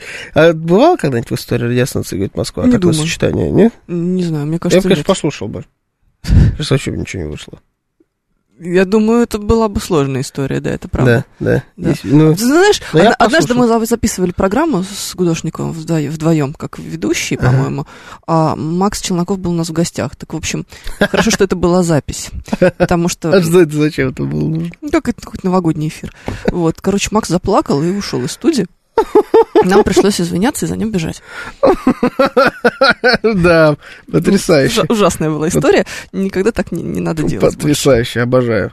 Просто я давно просто не этот, не в эфире не сидел. А, В этом я дело. это думаю. Асaf праздники, вернулся. праздники, да, Александр вернулся. Но в основном, конечно, я думаю, праздник, в праздниках дело. Мне Да я поняла. Давайте, Всё, может, про. Чемпионов тогда поговорим, потому что этого тоже давно не было. Две программы я не говорил про Лигу Чемпионов, это ужасно. Две программы ужасно. подряд пропало. Действительно ужасно. Страшное дело. Наливайки. В Госдуме анонсировали ужесточение борьбы с наливайками. Наливайки это, насколько я понимаю, я первый раз услышал такой термин. Да ты что? Наливайки. Мне кажется, ты вы, когда ты это уже обсуждали в эфире, ты тогда уже говорил, что ты впервые слышишь этот термин. Вполне может быть, да, сто процентов так и было. А, Это магазины, в которых торгуют э, выпивкой, Да, алкоголем в разлив. в разлив, да. Да, Которые и- обычно в жилых домах, где-нибудь в спальных районах, вот эти вот маленькие. Да, идея, в общем, в том, что они как будто бы маскируются под бар или кафе или еще что-нибудь, поэтому могут торговать алкоголем после 11. М, Фишка чисто в этом.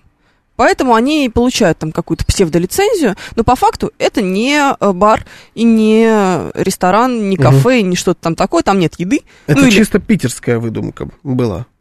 Не знаю. Я очень хорошо помню, что еще лет 10-15 назад М. э, этим славился Петербург.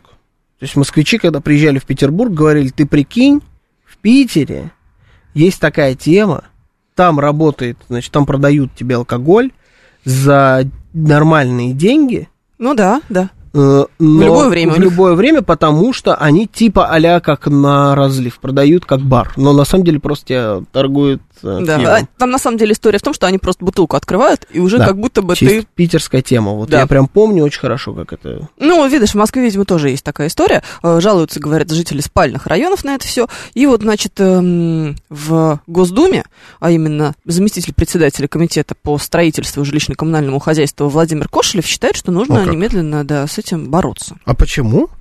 Потому что это обычная торговля спиртным в неположенное время. Угу. А бар это не то же самое. Бар не то же самое. Почему?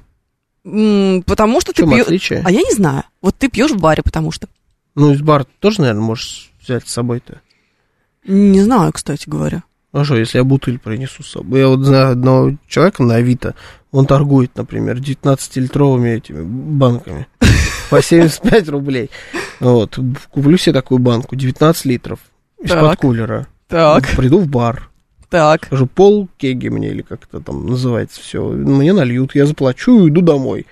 Как дурак пота- потащу эту 19-литровую, причем она же без ручки за 75 рублей, за 150 с ручкой. То есть, Да. будет за 150 взять. Раскошелишься. Ну вот и все. Я слушай, я не знаю на самом деле. Мне кажется, нет, знаешь, что вот разница, мне кажется, история мало. есть, конечно, когда вот вы вот не допили, а ресторан в 11 закрывается, когда тебе э, просека переливают в одноразовый стаканчик. Давайте, вы за или против? А, Нужно ли вообще с этим бороться? Да, Может, это вообще не такая проблема. запрет вот э, э, этой всей истории. Это хороший, хорошая э, штука или плохая? Э, наливайки, которые маскируются под бары, в основном в спальных районах чаще всего это Да, бывает. бар имеет строгие правила для организации. В многоквартирном доме ты не получишь лицензию, пишет нам Юрий Константинов. Как показывает практика, получишь. Потом, подожди, ну бывают же рестораны и бары в многоквартирных домах на первом этаже. Бывает, да. Так что Просто нет. многоквартирные дома бывают разные. Я думаю, что все новые дома, которые строятся, они по каким-то новым нормативам построены. И там во всех, во всех без исключений новых домах внизу есть у тебя э, коммерческое помещение. Да, потому что первые этажи теперь уже не делаются жилыми. Да, и в, практически во всех э, какой-нибудь из этих коммерческих помещений можно организовать под э, ресторан, бар и так далее. Поэтому я думаю, что это относится как-то к старым домам, что нельзя бар открыть в таком. Мгм. Но в новом вполне себе.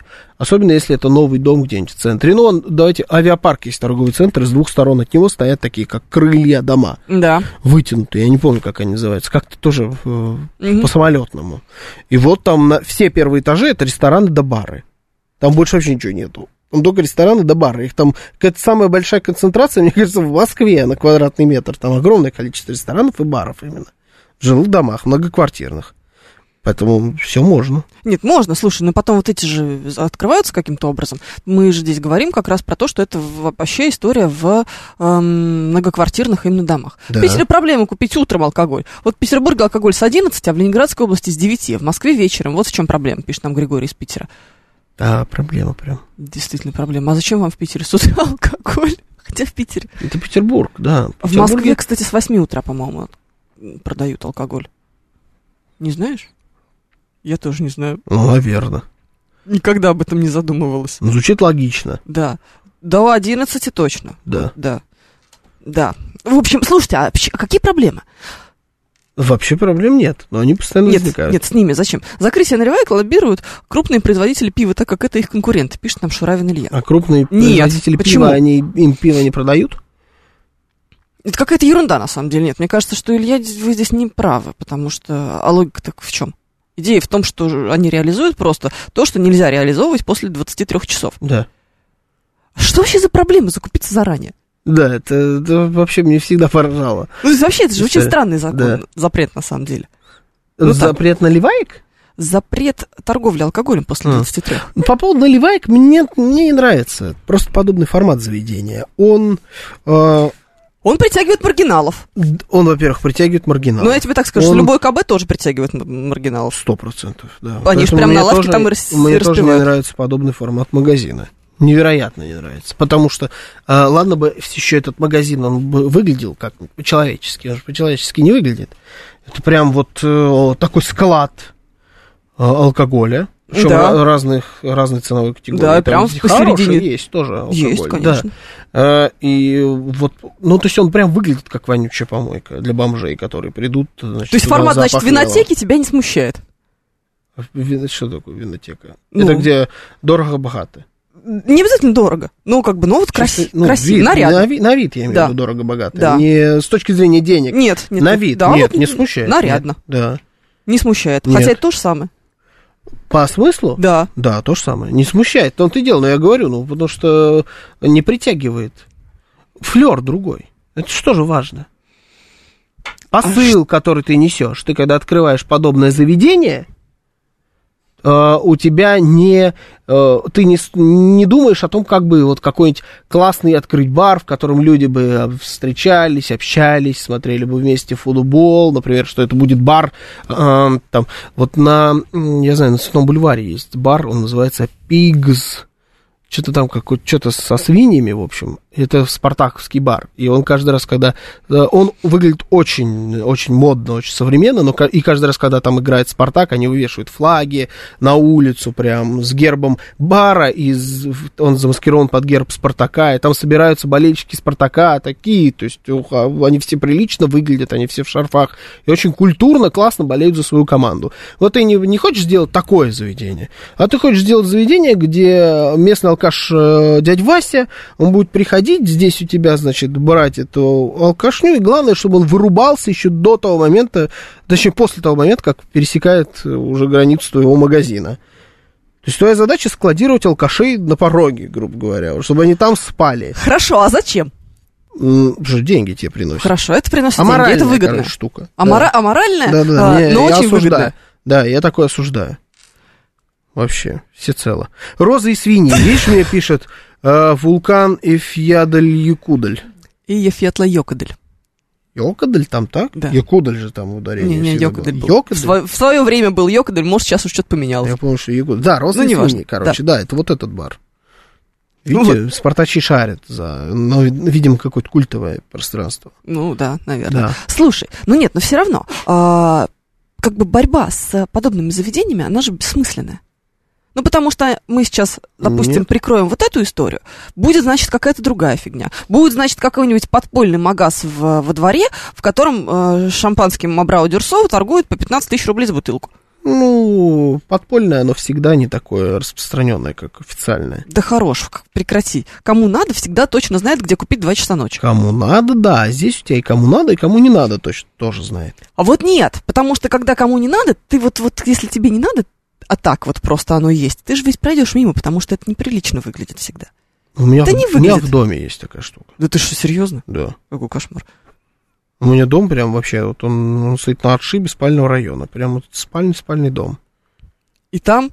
И там есть такая штука. Там да. должен быть пункт выдачи Wildberries? Ну, это пиво, пиво разливное называется, как-то так. У меня есть пункт выдачи Wildberries, ты права. Ну, ровно, ровно Wildberries. У меня есть пункт выдачи СДЭК. Мгм. У меня есть а, буханка. Буханка. Это тоже штука, которая есть сейчас в любом, значит, доме в спальном районе. Да. А, маленький какой-то магазинчик без названия и, ну, просто Ну продуктами торгуют в три дорога. В три дорого, да, Да, да, да. и- Макароны по 750. И вот, э, вот это вот разливная бодяга. Интересный набор. Да. Стандартный. Не Он знаю, вот, вот, вот разливная бодяга меня здесь смущает, на самом деле. Давайте, 7373948, мы вас слушаем. Здравствуйте. Да, здравствуйте. Вы знаете, вот тема прекрасная.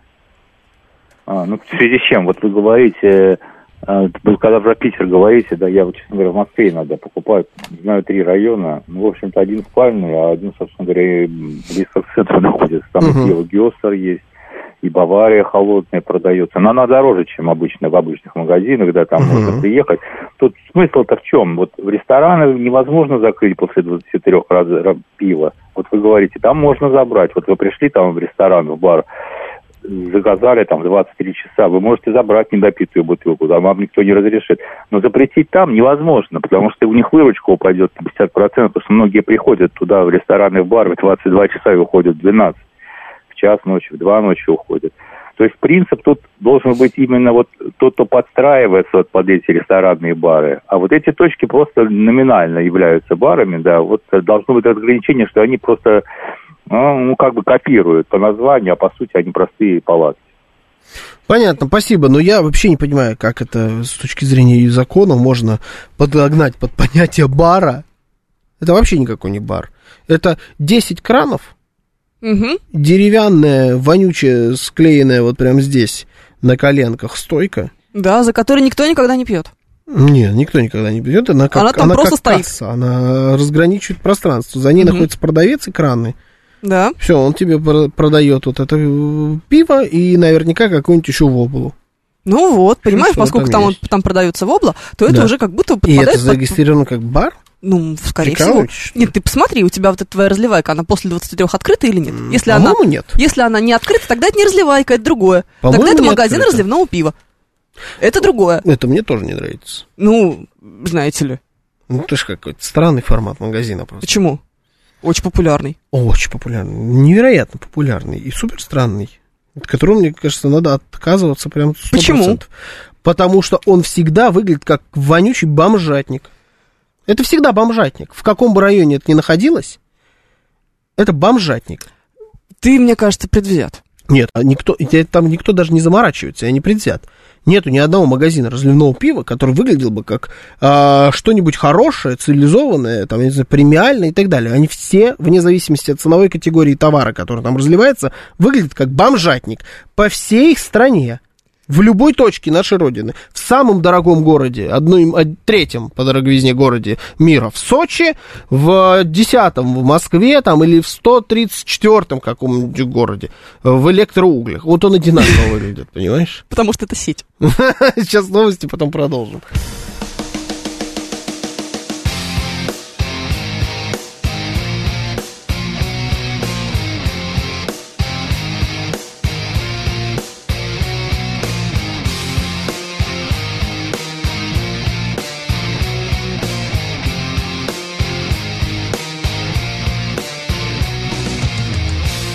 Десять тридцать шесть в Москве.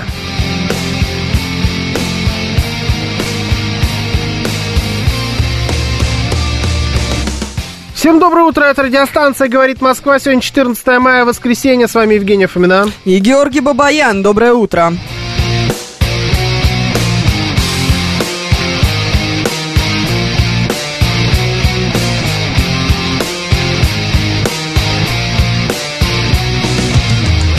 Наши координаты. СМС-портал 925-48-94-8. Телеграмм «Говорит МСК-бот» и звоните 7373-94-8, код 495.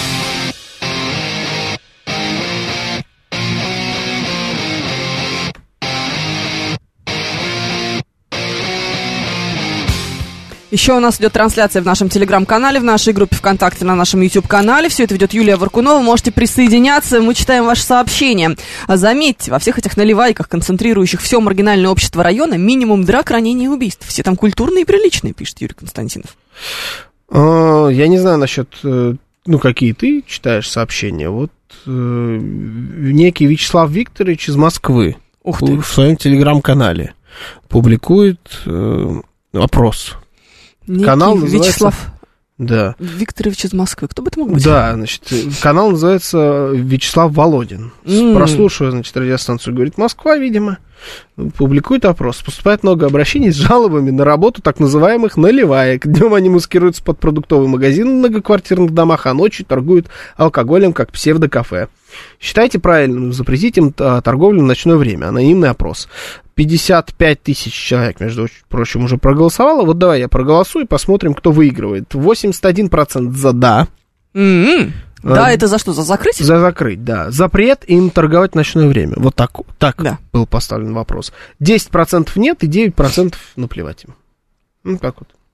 Вячеслав Володин Поддерж- правильно радиостанции слушает. Поддерживаю запрет алкоголя после 21 часа везде полностью. Не только запретить наливайки, но и восстановить сеть вытрезвителей для пьяных Это подонков. стопудовый оригинал. Это прям почерк. Вот это э, в словарь. Убежден, если в России утвердят сухой закон, это приведет однозначно к позитивным последствиям для народа. Для народа, а не алкашей. Только тоже. Это тоже, это тоже оригинал? Да, тоже оригинал. Да, подряд? Зачем вы затронули эту тему? Очень захотелось выпить. Это не оригинал. Евгений, откуда у вас такие познания насчет алкогольных сетей? Можно подумать, вы туда закупаться ходите. Закупаться. Вот это мне понравилась формулировка. Закупаться прям. Какова ваша позиция, пишет мастер? С моей точки зрения, закроют эти точки, не закроют, мне все равно, это обычная рутина. Да, на самом деле, мне тоже наплевать. Меня никаким образом это сильно не э, напрягает.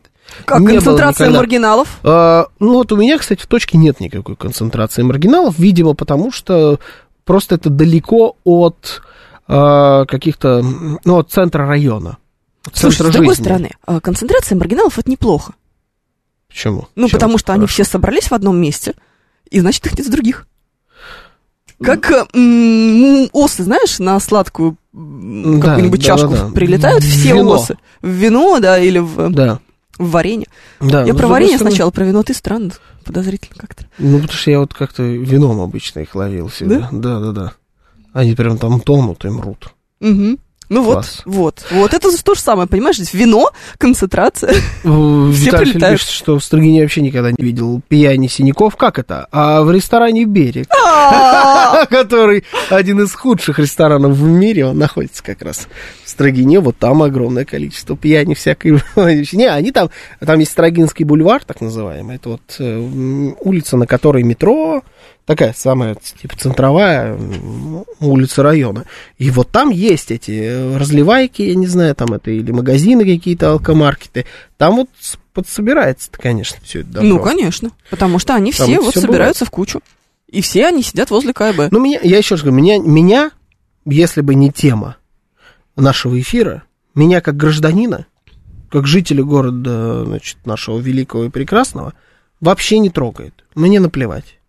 Какой ты равнодушная тварь, оказывается. Да я не, не равнодушный. Я никаким образом с этим не сталкиваюсь. Никак с этим миром не пересекаюсь. Он мне не мешает жить. Никак вообще.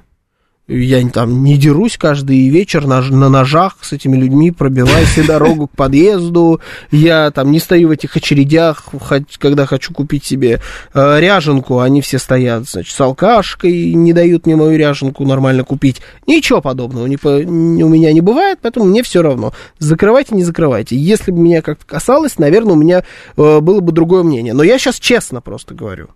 Мне Ну, все равно. Елена, кстати, нам объясняет, что если заведение общепита находится в жилом доме, оно и так не может работать по ночам по правилам Роспотребнадзора. Как это можно запретить в таком случае? Значит, они как-то обходят этот запрет, Ну, как-то обходит явно, да. раз уж т- так это все работает. Как-то интересно. И очень интересно, очень любопытно и немного странно, если честно. Ну, Даже маргиналы обходят Строгино из-за берега. Пишет Юрий Константин. Да, да, да. Не, ну это прям ужасное место. Да, это я их понимаю, маргиналов этих. Что вы понимаете под маргиналами? Мы понимаем под маргиналами то, что имеет в виду Евгений 135. Алкашей У нас, да, все-таки есть какая-то эм, знаете ли, словарь какой-то должен существовать. Григорий Санкт-Петербург говорит, уже давно нет алкашей УКБ, у нас так не принято. Слушайте, вы из Петербурга. У вас там вообще У вас другое. там город такой. То есть у нас, э, вот то, что мы подразумеваем под маргиналами, у вас весь центр в любое типа время дня и ночи. Вот примерно так. Да. Слушай, знаешь, что какую новость нашла? Только что упала наша коллега из «Известий». А, ну, просто уже начинается, уже же тепло на улице, да? Да. Сказать, в студии гораздо холоднее, чем на улице, Да. мне кажется. Я прям Ну, мерзну сижу. Не, ну на улице было 15 с утра. Ну, 15, ну, а днем будет, Двадцаточка. как Как полагается. Вчера, вчера было просто великолепно. Вчера было очень хорошо. Спрос россиян на услуги мастеров по установке кондиционеров Ага. по сравнению с прошлым годом вырос почти в полтора раза.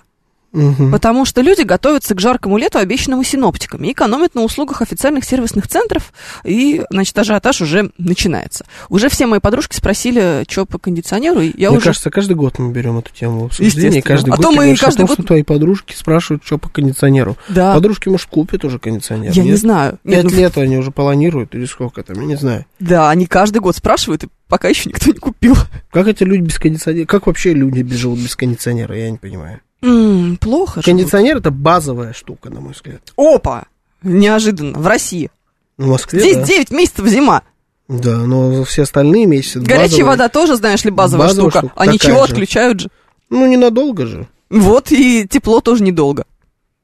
Ну, тем не менее, когда оно бывает, оно порой бывает невероятным, и в эти моменты кондиционер это абсолютно базовая вещь. Любой, не знаю, повесить, напольный, они разные бывают, но без кондиционера, ну, это, это просто жесть. Вот как, знаешь, подогрев в машинах у тебя есть? Да. Вот, вот такой же, да, такая же базовая вещь, это кондиционер во всех машинах. В какой-то Вчера момент очень странную стало. штуку испол- исполнила. Я включил подогрев сиденья, подогрев руля Да, и кондиционер 20 на 21. О, это отлично. Кстати, Вот. то, что это можно, это отдельная, отдельно приятная штука. У меня в, в машине в пред, пред- предыдущей роскошная была машина. Был подогрев и вентиляция. М, Ты Их мог можно включать и то, и другое. Кайф. Есть, Да. чтобы дуло тепленьким. А, ну, по факту, по факту, да. Какая прелесть. Очаровательно совершенно. Нет. Юрий А. Константинов пишет, уже поздно, ценник улетел в небеса. Да, Да, скорее конечно. всего, конечно. Конечно, поздно. Надо было в феврале. Да это потрясающе, вот эта невозможность людей, неспособность э, продумать, я сам такой же, я поражаюсь самому себе сейчас в том числе, э, неспособность спрогнозировать лето. Ну, Ну, есть- рано или поздно оно придет. А, ну да, абсолютно точно придет. Я даже в любой конкретный момент времени вам скажу, когда оно придет. Слушай, ну ты знаешь, вот надлюстренный вентилятор как альтернатива, пишет Игорь Маслов. Да нет, это какая-то ерунда, он будет гонять теплый воздух. Это не работает, мне кажется. Ну, это плохая альтернатива. Того Ну. просто не стоящая.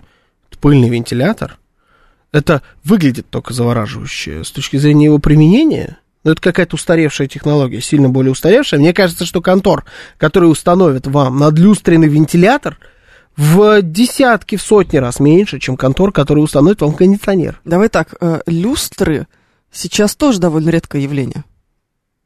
Ну, нет.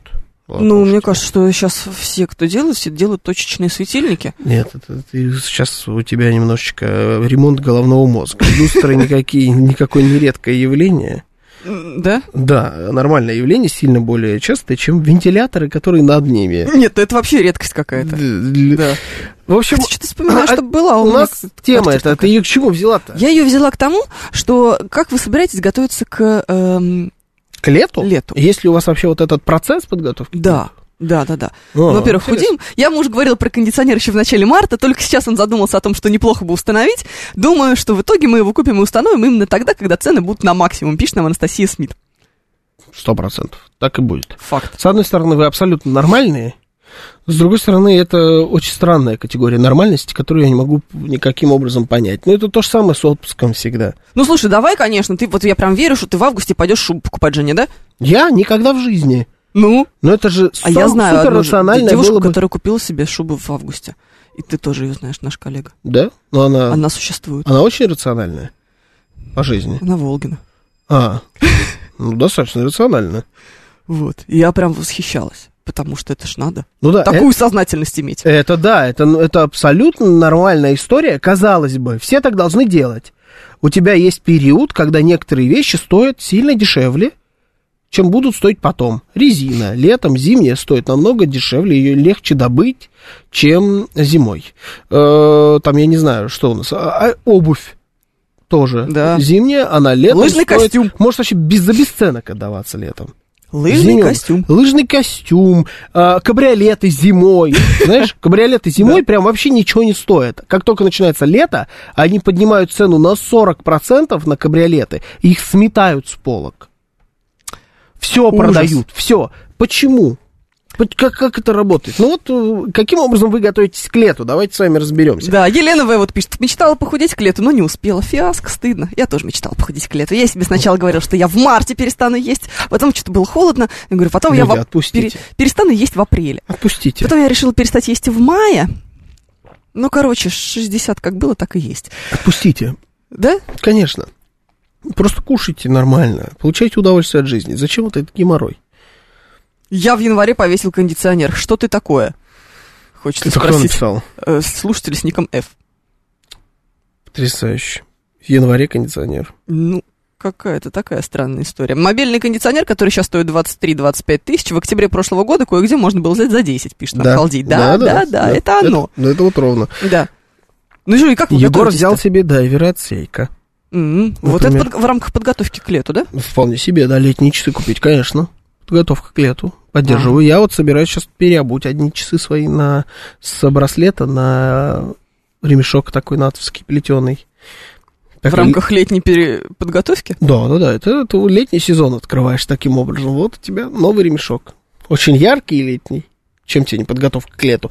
А, гардероб, кстати говоря. У меня есть э, чумудан.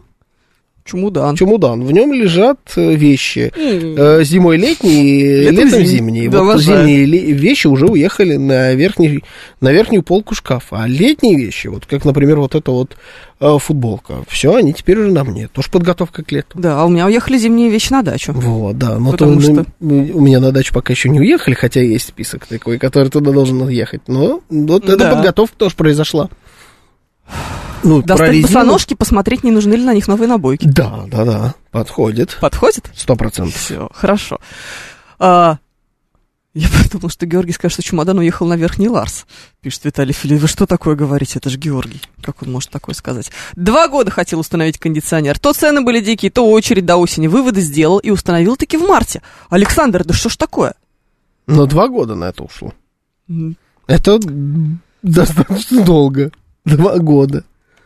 А как же вы жили два года без кондиционера? Я бы сдох, я честно скажу вам. Я бы сдох без кондиционера. Это невозможно. В Гости некоторые что ли, моменты... пригласить? В некоторые моменты... В августе. Вот в августе, когда у тебя начинается плюс... э, Хорошо, если... Я не знаю, как будет это лето, прогнозируют. Какой-то, У нас да. здесь, да, Флориду какую-то, самую настоящую. Но если э, даже 3-4 дня плюс 35, плюс 32, вот все, что за плюс 30 начинается в Москве, где одни дома, бетон и асфальт, ну это же просто невыносимо. А у меня еще нельзя открывать окна. Тем Ложка более. же. А, ну на проветривание же можно, у тебя такие, На не проветривание, такие да, но окна. слушай, все равно хочется открыть балкон.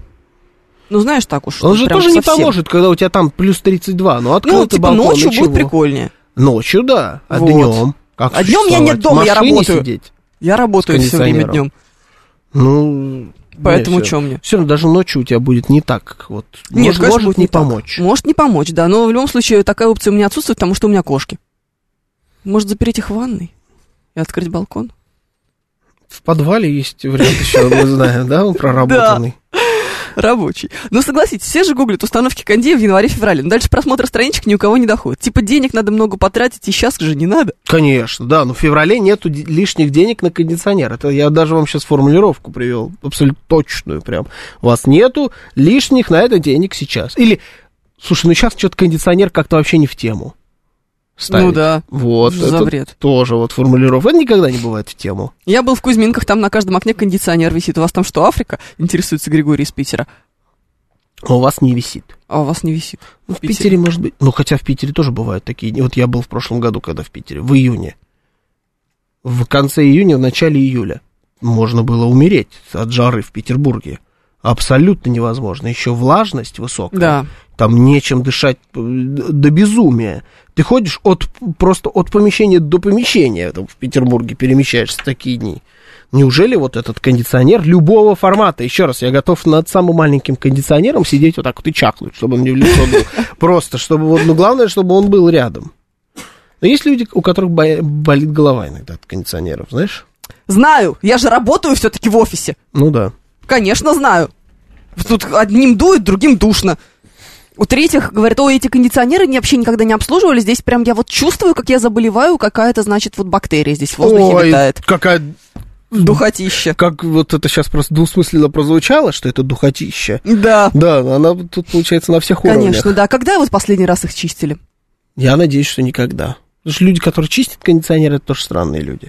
Люди, которые чистят кондиционеры, чаще, чем раз в 15 лет. Это Когда странные они- люди. Да, он же должен забиться так, чтобы уже потек, и тогда его, конечно, Потек, да. чтобы он издавал звуки такие, напоминающие виск «убей меня». Вот, э, в этот Да. момент ты должен его почистить, конечно. Так же обычно всегда работает. Всегда. Мгм. Это, это абсолютно нормально. Мгм. Он должен поменять цвет. Да? Сам, сам вот этот А, кондиционер. сам блок, да? Да, он у тебя изначально какой-нибудь белый. Вот он должен сильно пожелтеть, на нем разводы должны появиться. Ну, Слушай, ну тут кассетные, они вроде еще пока белые. Разбирается, кассетные. Конечно, разбираюсь. У меня вентиляция стоит полмиллиона рублей. Как ты думаешь, я разбираюсь после этого или нет? Я думаю, что ты после этого разбираешься в э, лапше, которую надо, знаешь, кипятком разбавлять. Да, доширак вкуснее Вот. Да, Ролтона. в ней ты определенно точно разбираешься. Естественно. Ну, я всегда разбирался. Э, Кондей еще и греет, когда в межсезонье отключают отопление. Да.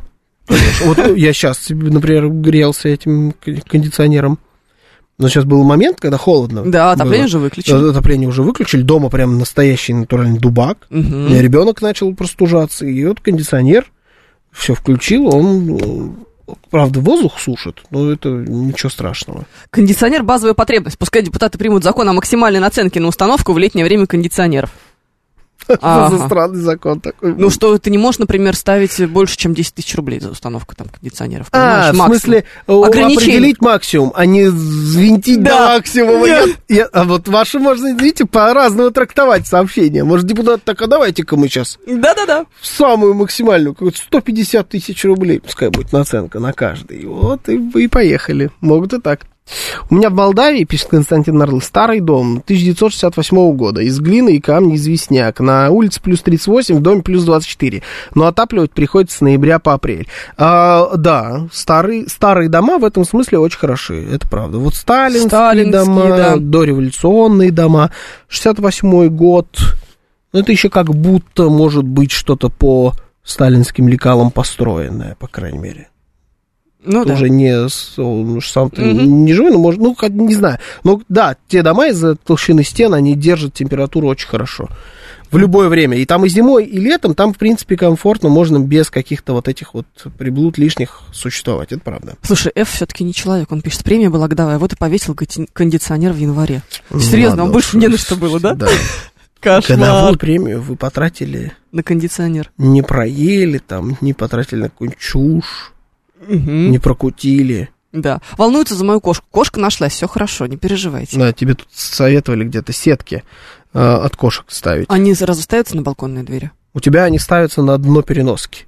Вот эти вот антикошка, знаешь, сетка, это когда она это когда проваливается нет- и кошка нет кошки. выходит. Да, вот она у тебя на дне переноски, эта сетка. Нет кошки, нет проблемы. Для баров и ресторанов есть 100%. обязательное требование чистки кондиционеров и их противомикробной обработки. Делают специализированные организации, Роспотребнадзор контролирует. И правильно делают, молодцы.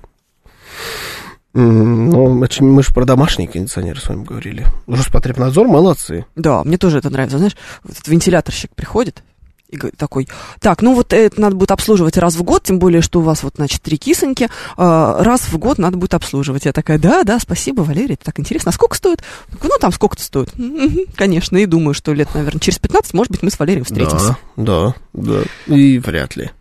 Вряд ли. Вряд ли, Да. да. Я Ну, абсолютно же очевидно. Валерий будет драть в три дорого, скорее всего. Валерий уже. Понятно. Да. Хорош, Валерий. Ну, Валерию здоровья.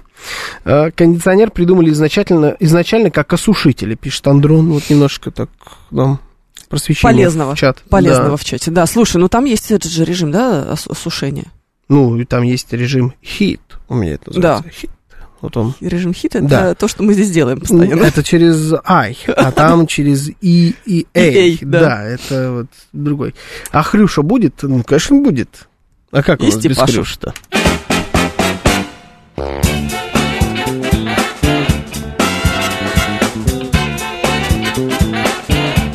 Анекдоты. Потрясающе. Хочешь? Вот у меня здесь все это время, весь эфир, открыта вкладка на Ютубе, на которой написано «Муж- «Музыка лечит сердце». Боже ты мой. Успокаивающая музыка восстанавливает нервную систему, расслабляет. И программа Осипова, да? Нет, это вот канал Piano. М, Так. 472 анекдот хочет Виталий Филипп. Ну, пойдем. 472 Да, кондиционер капает на голову, жалуется Григорий из Питера. Плохо поставленный кондиционер всегда капает на голову. Обратитесь, номер. правда. Если бы я была бы Валерием, 472 да, серьезно? да, да. Ты не поверишь. Был? Нет, он Ну. армянский. Покупатель спрашивает в аптеке, у вас есть что-нибудь от седых волос? Мгм. Ему отвечают, ничего, уважаемый, кроме глубокого уважения. М, Ты знаешь, не так плохо. О, ну, реально армянский, я прям почувствовал. Абсолютно флёр. армянский, да. Да. 116 116. Дайте тоже, пожалуйста, армянский. Хочу армянский. Первый раз, по-моему, попался армянский анекдот. 116. Смотри, не, не поддается мне. Да что с Нашел. тобой? Тьфу ты, блин. Ну-ка. Украинский. Да вот потому что все должно быть в жизни равноценно. Не, ты не равняй здесь. Равноценно ей. Ага. Колхозник, ну тоже, ладно. Колхозник признается председателю. Знаешь, Григорьевич, все говорят, по-моему, Григорьевич это не украинский. Председатель Григорьевич это... это Что-то белорусский да, какой-то, это да? другой, да. Ну ладно, знаешь, Григорьевич, с тех пор, как я работаю в колхозе, я постоянно испытываю угрызение совести. Почему? Мне кажется, что я лишаю работы минимум троих лошадей. Паши Так Хохол. вот. Пошел. Солнце высоко еще. Ну Часы давай. не стоят ничего, а годы жизни Типун стоят. тебе. В тебя влюбиться так легко, что рушатся устои. Пусть жизнь полны-полна проблем, но ты как остров счастья. Я верю, ветер перемен развеет все ненастья. С тобой и просто, и светло, и чувство в сладкой неге. Кто их научил слову «нега»? Они каждое стихотворение впихают это слово. Это вообще для меня, знаешь, отдельный... э, Я как понимаю, хорошее стихотворение или нет? Когда в нем куча слов, которые никто никогда не использует. Ты даришь мне любви тепло и радость на планете. Неги планете. Вот это рифма я называю. А это все, конец? Все, конец. Прекрасно. Свежайшее стихотворение, кстати говоря, было написано накануне. 13, 13 мая 2023 года. Ну, это не худший вариант. но Не лучший. Вот эти вот, эти вот э, когда начинают использовать... Когда, знаешь, иг- заигрываются в Пушкина, что ли, я не знаю, кем они тебя в этот момент считают, когда начинают использовать слова из 18 и туда глубже веков какие-то, и с помощью них, главное, выстраивают рифму, вот это главный показатель того, что это, конечно, С такими стихами стихотворение. только ходить по наливайкам, полагает Виталий Фили, и мы Ну, пошли. Пойдем, мы пошли, Евгений Фомина. И Георгий Бабаян. Всем счастливо.